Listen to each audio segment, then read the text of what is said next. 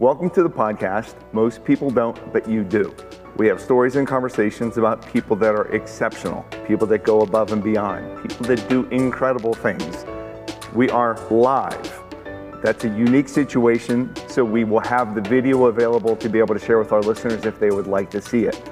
My name is Bart Berkey. I'm the C E O and founder of a company called Most People Don't. We pro- provide tools and stories to enable people to take action. That is what we're all about. We have the pleasure in our organization to be able to meet some remarkable people. And today's guest is no exception to that rule. His name is Barney Schwanke. He is the founder and pastor of Faithway Baptist Church. We are broadcasting this live, essentially from Leesburg, Virginia.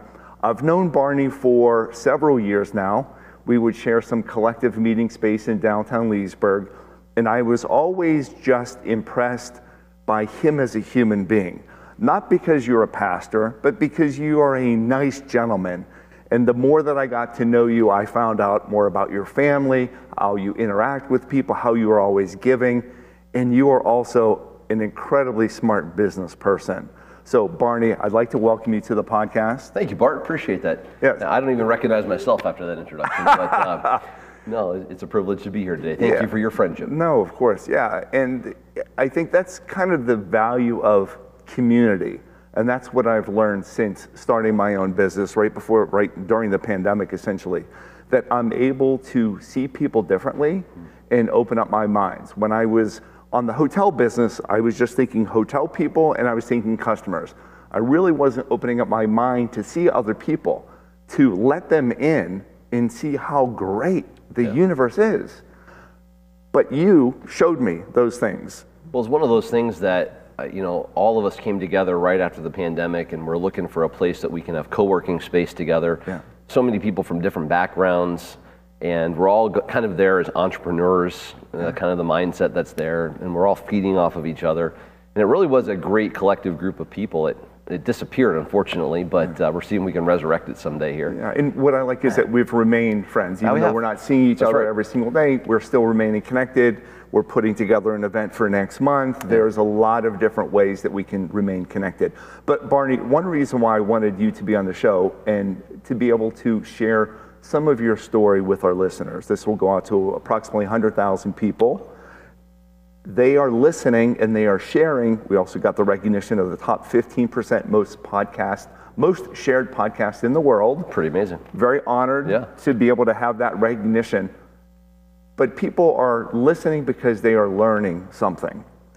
You are in a very unique situation because you are an entrepreneur. You have started this group. Just happens to be called Faithway Baptist Church.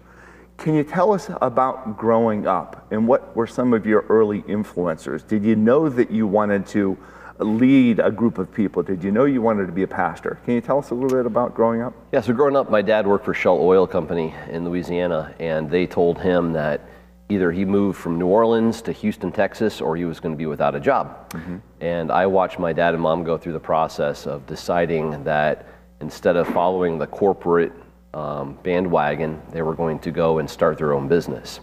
And so my dad moved our family up to New England. We settled in New Hampshire, and he started a retaining wall business. Not really, you know, a cool thing, cement and blocks, mm-hmm. but there's a lot of hills in New England. And uh, God was really good to my family. We were able to see, you know, a very successful business that my dad was able to get started. And so as a young kid, watching my parents take that risk yeah. of moving, not knowing really where they were going to go and if this thing was going to take off or not, uh, going up to uh, no man's land, New Hampshire, and, and starting this business. Yeah. It was, he was an early influencer in my life okay. and uh, challenged us at an early age. Yeah, and I didn't know that story about you. That's true. I, yeah, I didn't I know, and yeah. I'm, I'm a little embarrassed I didn't know that about you, but this is, we're all learning. That's what this is all about. Why New England? Uh, I think my, my dad's from Connecticut, okay. and uh, just it was a uh, opportunity. Yeah, he had heard from a friend that this was a possibility for a job, and so he went up there. And mm-hmm. and uh, New Hampshire is the live free or die state, and so I grew up there. And it's uh, you know the, it was just a great place to grow up. Yeah. And did he did he know anything about retaining walls before he started? No, he didn't. No, yeah, but he loved to talk to people. He's a people person, right. and he's a great salesman. Okay. So you add those two things up, and if you're willing to take the risk, yeah. you know, you can be rewarded for it. Yeah, and tell us um, a little, uh, remarkable, first of all, to be able to move because you didn't want to be controlled. He didn't want to be controlled by the corporate, you do this, you do this, you move here. I want to start something on my own. Massive risk, of course. Tell us about your mother. Was she supportive of that decision, and did she work also growing up, while you were growing up? Well, she worked harder than my dad. Um, I'm one of twelve siblings, and so I'm the oldest of twelve. Maybe you didn't know that either. Oh my gosh. um, so yeah, Mom was from uh, before we woke up in the morning until way after we were in bed, she was working all the time, taking care of us. She told my dad early on, she's like, hey, I'd love to have twelve kids. And, uh, you know, everyone was always growing up, or, well, either you're a Mormon or you're a Catholic, which one? And my dad, no, we go to a Baptist church. But uh, it was kind of the, uh, we just loved, my parents loved kids. Yeah. And uh, my dad said, okay, I'll have to get a job that'll uh, support a lot of kids. Wow. And okay, so when he was working for the oil company, was it supportive enough for twelve kids? Probably wouldn't have been. He was okay. doing accounting for them, and just, okay. you know, maybe over time he would have worked his way up the corporate ladder yeah. to be able to be there. But, uh, So, okay, massive risk then. I gotta take care of not just me, not just my wife, but twelve kids. So it was only, I think, five kids at the time. Okay, but, but yeah, still. It still is a big risk. Yeah. You know, and so I watched that modeled as a young child, my dad's willing to take, and I didn't understand the, obviously the depth of everything that was going on at that time. Yeah. But when I was eight years old in third grade, my dad, uh, he pulled us aside after dinner one night and he's like, well, starting tomorrow morning, you guys are gonna be doing a paper route. And so I'm in third grade, my brother's in second grade, and uh, the very next day the papers show up in the morning and we had to go out there and fold them. We got our list, our route, and rain, snow, sleet, hail, you know, New Hampshire. I remember the coldest we ever delivered papers. It was negative fourteen degrees oh outside.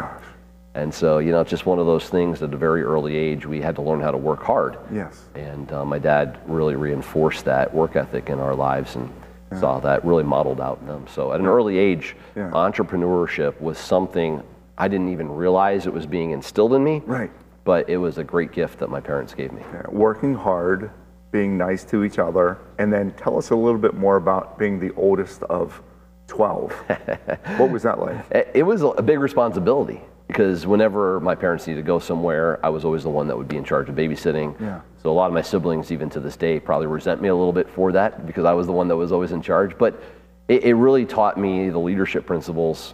Someone has to make a decision here. We have to get things done. Right. Um, and so there was a lot of coordinating schedules with different sports and things that I had to do as a sixteen-year-old when I got my license. Oh that my gosh. Moving everybody around, but it was really, it was good. It all, I look back at all the events of my life, and yeah. I'm so thankful. I wouldn't trade any of the things that have happened to me. Did uh, any of your siblings, did, did they get the entrepreneurial spirit?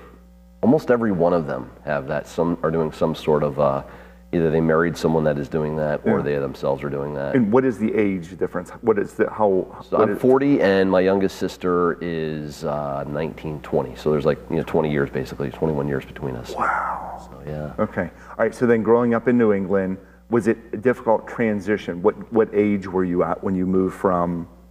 Was it Louisiana? Yeah, I was uh, six years old, so it was real easy. Okay. It wasn't a big thing for our family, right. especially uprooting. We hadn't gone to school yet, or just started kindergarten. So. Okay.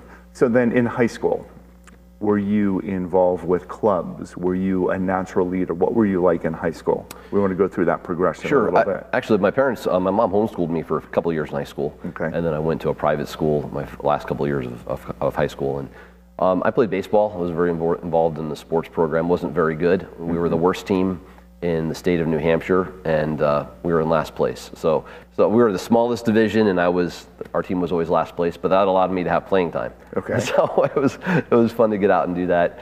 And uh, and then when we went to high school, I was involved in the leadership there of the uh, of my senior class. And yeah. Had a good time there. And when at what point did you know that you wanted to pursue leading people and becoming a pastor? You know, that's a good question. Um, Yeah, I, I have a, my son's back there, he's fifteen years old and fourteen, and he's going through the same process. My daughter right now, mm-hmm. sixteen. And I can remember as a teenager wrestling through, what am I gonna do with my life? Mm-hmm. Because that's a big question everybody faces. Yeah. And I remember going to a summer camp as a child uh, when I was sixteen years old, and the pastor, it was a Christian camp. Mm-hmm. And the basic thrust of the message was, make sure you have a life that counts for eternity. Make mm-hmm. sure you invest your life in things. You know, you can't, you probably heard the saying, right? There's no U-Hauls behind hearses. So right. you can't take it with you. So make sure you invest the things that you're, the days that you have in things that are gonna matter. Mm-hmm. And I really felt as a young teenager that God was calling me to go into the ministry, to be a pastor. Wow. But it was really difficult because all of the ministries that I had seen mm-hmm. modeled for me up until that point were churches that were already established. Mm-hmm. And my skill set isn't such that I could go to like a foreign missionary field, like go to Africa mm-hmm. or England or do something really cool like that, like a lot of my ministry friends do. So I, I was kind of like, what am I going to do with the skill set that God has given me, mm-hmm. you know, the way that I'm wired? Yeah. But I also want to serve God. I want I want to be in the ministry. I want to go and be a pastor or something along those lines. Sure. So what did you think when you're referencing your skill set? What did you think at the time your skill set was?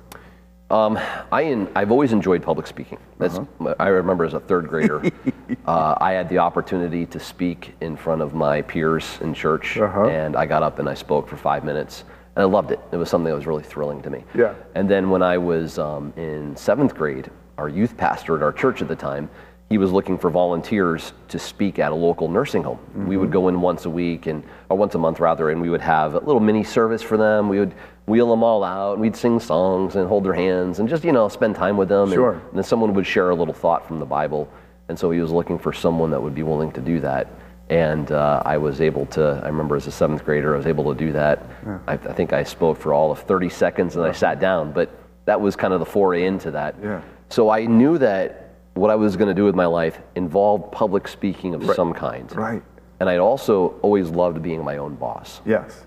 Yeah. yeah. Entrepreneur. Yes. Really smart at business, and we'll get into some of that discussion in a little bit here.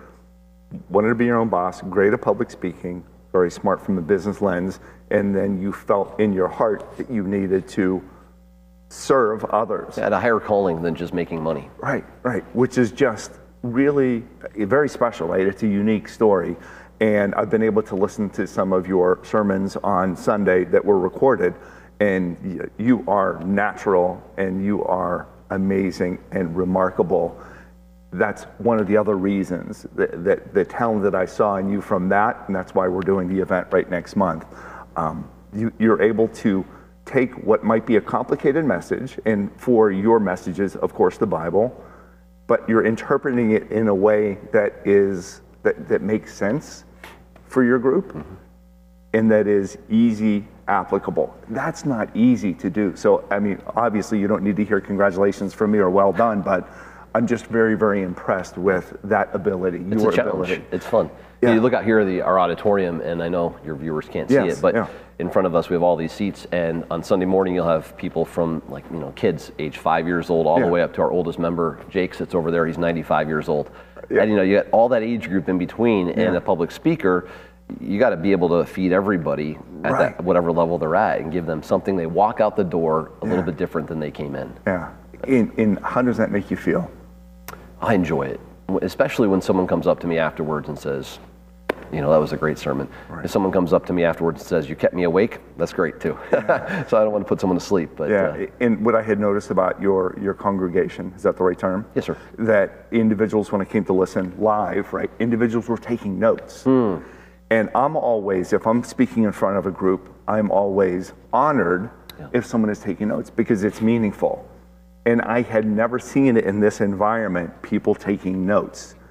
That's impressive, right? You you have created a group that is engaged, that wants to learn, that wants to be better, to do better, to serve better. I mean, it was really quite special. I've never seen that before, and I wanted to, again, compliment you on the show, that when people are taking notes based on a sermon, that's pretty darn special. Yeah. I always I, want them to have one takeaway, yeah. right? And you probably do the same thing in public speaking. Yeah. You know, they're not going to remember every word that you said a, a month from now. Yeah. But if they can go home and over lunch, they can talk about what they heard. Right. And they say, okay, Monday morning, I'm going into the workplace yeah. and I'm going to be facing all the problems and challenges that are there. Mm. What's one thing I can remember from Sunday that I can make an impact on, on my day today? Yeah, so, tremendous. Yeah. I, I just I just got a note yesterday from someone. I shared the bee bamboo story about oh, yeah. flexibility, yep. right? Would you rather be protected by oak trees or by bamboo? The better answer is bamboo, because it bends, it's flexible, it's a grass. So I just got a note yesterday by, and someone sent me a screenshot that they were having a team meeting and they were re-emphasizing the need to be flexible. Mm. And she referenced hashtag be bamboo. Have a great day, but be bamboo, be right. flexible, you can handle anything. So it's it's not unusual, and I have made this comparison with you before, that you and I are, are similar in some regards. Started our own businesses. Um, I'm speaking differently on different topics, mm-hmm. but it's all meant to inspire and help people feel better. You're doing the same thing.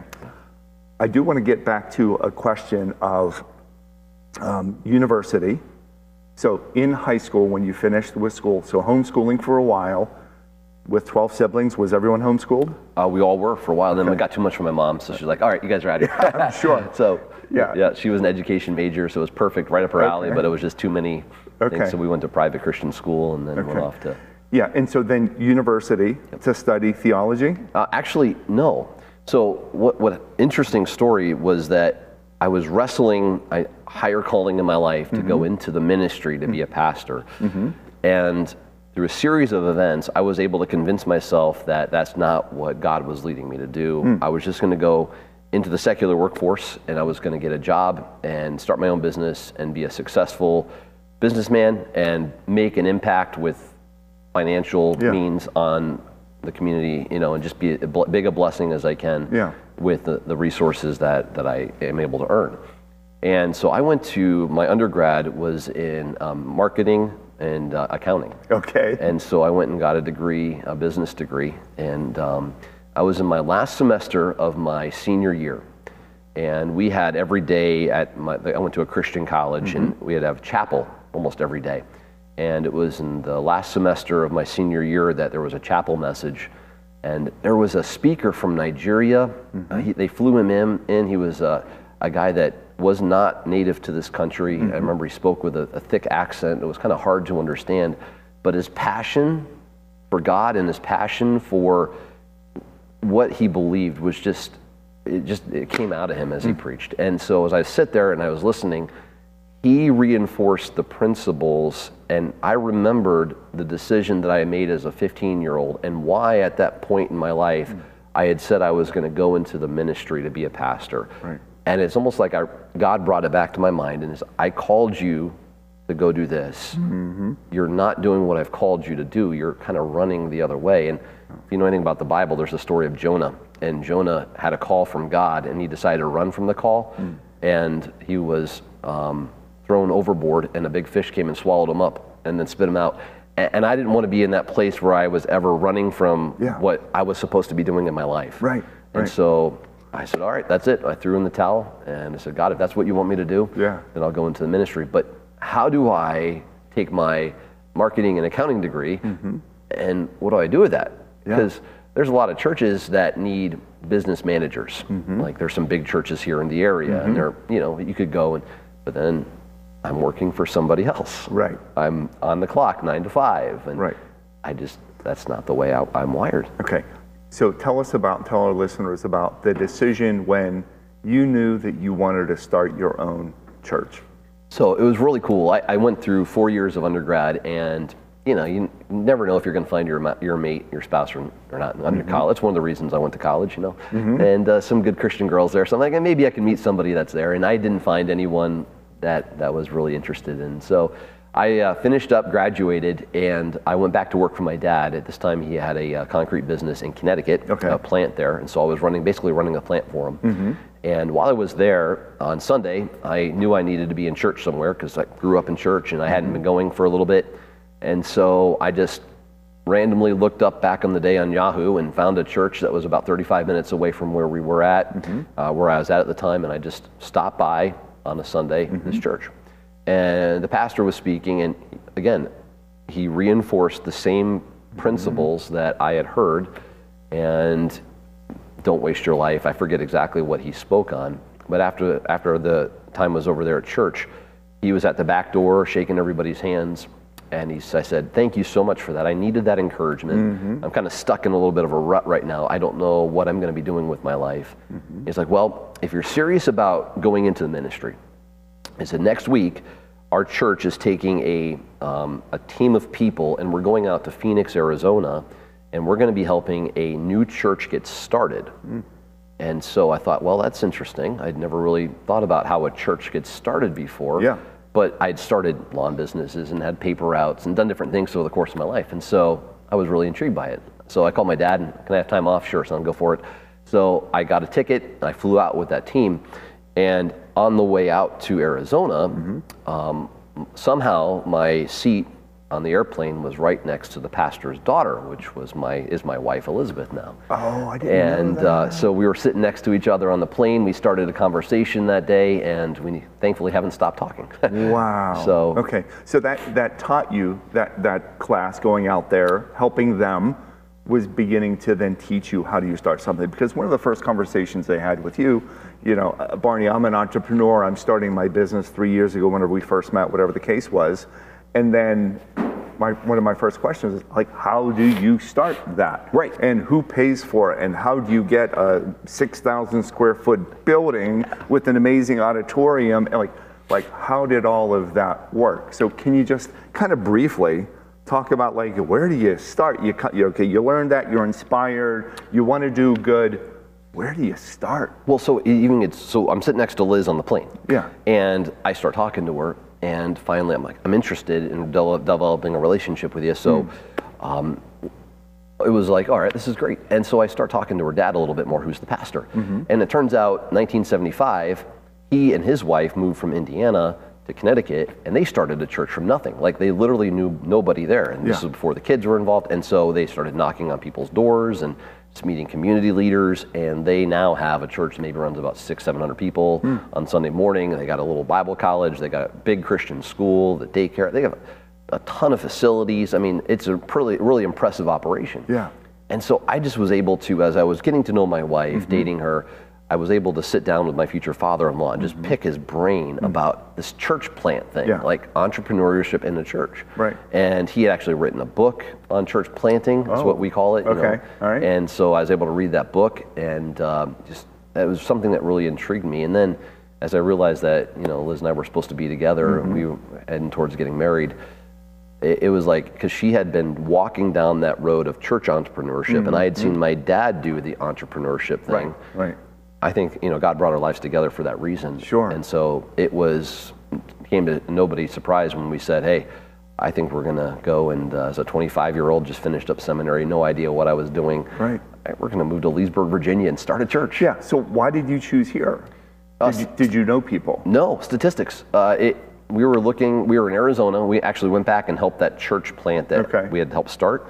We moved out to Arizona for two years and we were there. And as we're in Arizona, we're looking at all the demographics, and we're trying to find out, you know, where is a, the most unchurched areas yes. in the world or in the United States. And, you know, the West Coast, I'm from New England, so the West Coast, man, I love California, but right. it's a great place to visit, but not for me. Yeah, right. And so we just, we looked at California and Arizona and Nevada, and it just wasn't where we felt yeah. home. Yeah. And uh, we had a friend of ours that's a pastor in Woodbridge. Mm-hmm. And uh, Mike called us, I called him up and said, hey, do you know anywhere in the Northern Virginia, D C area? According to, you know, back in two thousand six, it was the fastest growing area in the United States. Right. And things were just developing like crazy here in Loudoun County. Yeah. And uh, Mike said, hey, I think Loudoun County would be a great place for a church. Mm-hmm. You know, there's thousands of people moving in every year yeah. and it just, it's a newer development. So he flew us, paid for our tickets to fly from Phoenix to D C mm-hmm. and gave us an old church van that they had, and we mm-hmm. drove around Loudoun County. And I can remember as Liz and I were driving up Route fifteen, mm. uh, we were coming past Oatlands Plantation, if yeah. you know Leesburg area, yeah. and uh, I looked at my wife and she looked at me and we both said, we're home. Wow. This is where we're supposed to be. Wow. All right, so a couple of lessons yeah. from that. The entrepreneur aspect, using resources to learn for others, not giving up, mm. also having faith, working with the right people, something feeling right, learning, it just like all of those things with any business, right? You don't need to go it alone. And no. your business is, you created a community and it happens to be a church, right? You created a church that happens to be a community, and that's not downplaying either. It is just incredible. And now you have how many members? Yeah, given Sunday, I mean, we got like in our membership roster, like one hundred eighty people yeah. is what would be, say, Faithway's Home Church. Yeah, but in, I mean, it is truly amazing what you've been able to create, and it was not easy. Were there any points when you and Liz are driving around in a van, you're thinking, oh my gosh, this isn't going to work. Did you ever feel that? No, it, never. And I, I think one of the reasons why is because I'm in it, you know, you know, you're tired of your podcast. Most people don't. Yeah. And I was thinking about that. I think most people don't take risks yeah. because they're afraid. And for me, I seen my dad step out by faith, yes. right? Yeah. And take that risk. And our whole family could have been bankrupt and had no way, you know, but there was always, by taking that risk, I've always seen people rewarded for taking a risk. Right. I know there's failure along the way. Yeah. But you know, I don't, I don't ever, you know, I think most people don't take risks because they're afraid of failure. Yes. And I guess I'm not afraid to fail because yeah. what's the worst thing that's going to happen? Yeah. What is the worst thing that's going to happen? Yeah, I don't know. I mean, uh, yeah, well, worst I case. Mean, but, but I mean, but how, how great that you're not, you're not even thinking that way. Right. Right? Yeah. It, like it, entrepreneurism, for me, right? Uh, ten speaking engagements one month, twelve speaking engagements one month. Oh my goodness gracious, this is the answer to everything. Right. And then one month it's three speaking engagements. And then the next month it's twelve. Like it's, yeah. it, it's like this. And I'm learning from you just today. It's being persistent, persistent.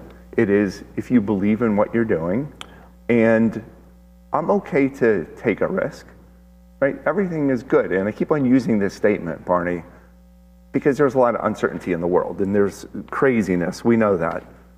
But things are good and getting better. Yeah. And I think people need to hear that. And that's, I know what we're gonna be talking about with Wildly Positive next month, that people need to hear that things are good and they're getting better. Let's not necessarily put on the news and watch it for eight hours. If there's something that we need to learn, we'll probably figure it out.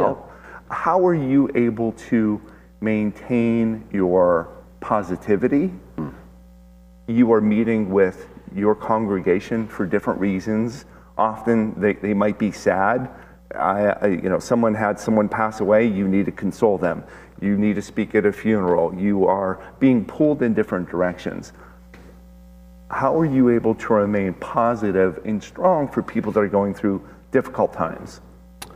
You know, that's one thing that many years ago I resolved in my mind that I was going to start my day every day mm-hmm. um, with time alone. Mm. And I just take, I read my Bible, spend time in prayer, and I often will find some poetry or I'll, I'll just, sometimes I'll journal mm-hmm. and I'll just take about thirty minutes and I set my phone.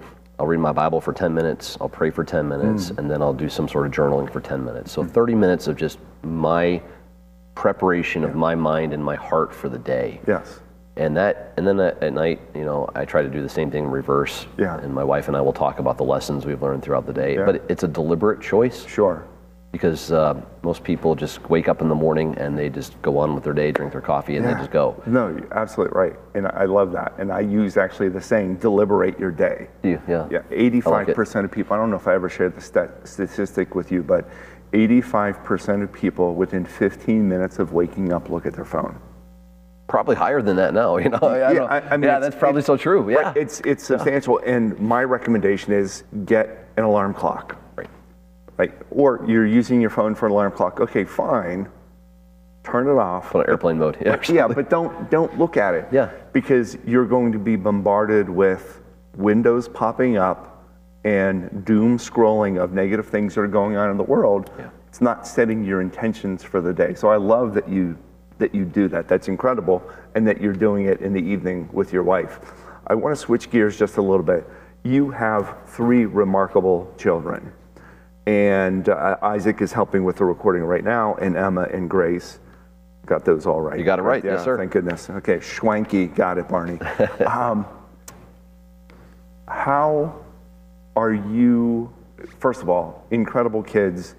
Your son comes up to me, Mister Bart, shakes my hand, looks me in the eye. I mean, remarkable for a fourteen-year-old. Your daughter's the same, Emma's the same.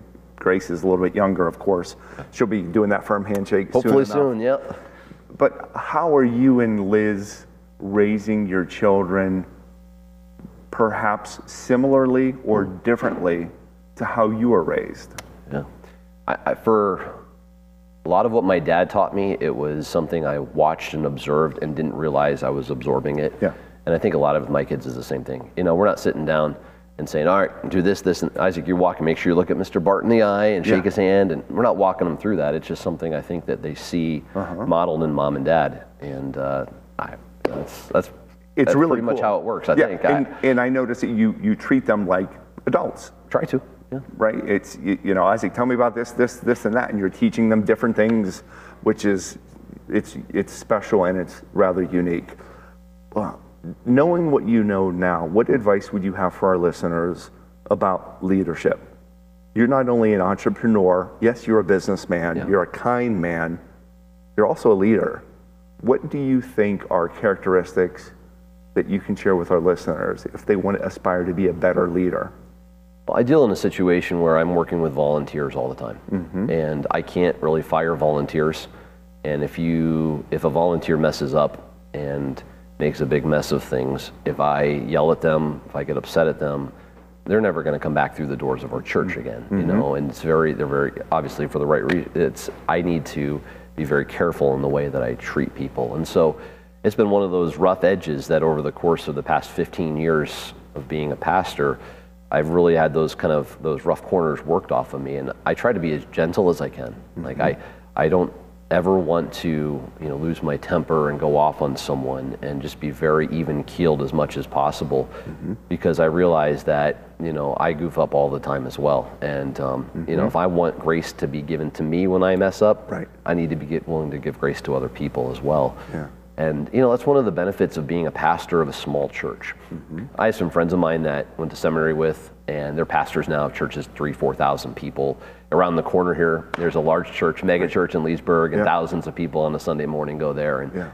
you know, it, it's, it's, you look at my, I look at my friends sometimes in jealous eyes and say, oh, I wish I could be like them. But really what I've been able to do at Faithway, and what makes us different than every other church that I know in this area, mm-hmm. is what we call the Faithway family. Mm. And you, you recognize people's talents and their skill sets, yes. and you put them in place places where they'll thrive. Right, right. You, you know, you know this better than anyone else, yeah. but if you put someone that's not designed, not wired in a certain way in a leadership position, right. they're gonna flop. And so it's trying to figure out where everybody is fit together. Yeah. In the, their talents, in the where church. They fit, where they're comfortable, where they can, I could probably feel the most content. Yeah. Are you content? Absolutely. You know, I wouldn't trade, I had a pastor friend of mine, hopefully he won't listen to this podcast, but uh, he called me up a couple weeks ago and said, hey, I got an opportunity for you down in Georgia, mm. and it's a large church, you know, would you be willing to think about coming down here and mm. candidating is what they call it for mm. this position?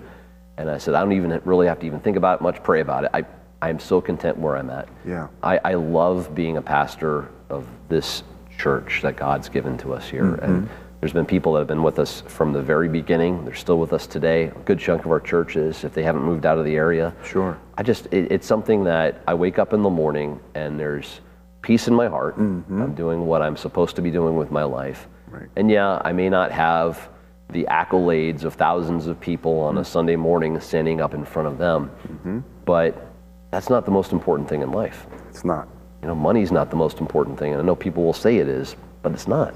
Yeah. You know, it, you can't trade the peace in your heart that passes yeah. all understanding. There's no price tag you can put on it. Yeah, and it's funny that you said that. Uh, right before we met to do this podcast, I was talking to a new friend in Wisconsin, and she said, someone asked her the other day, if I gave you, you know, a billion dollars, would you do anything differently?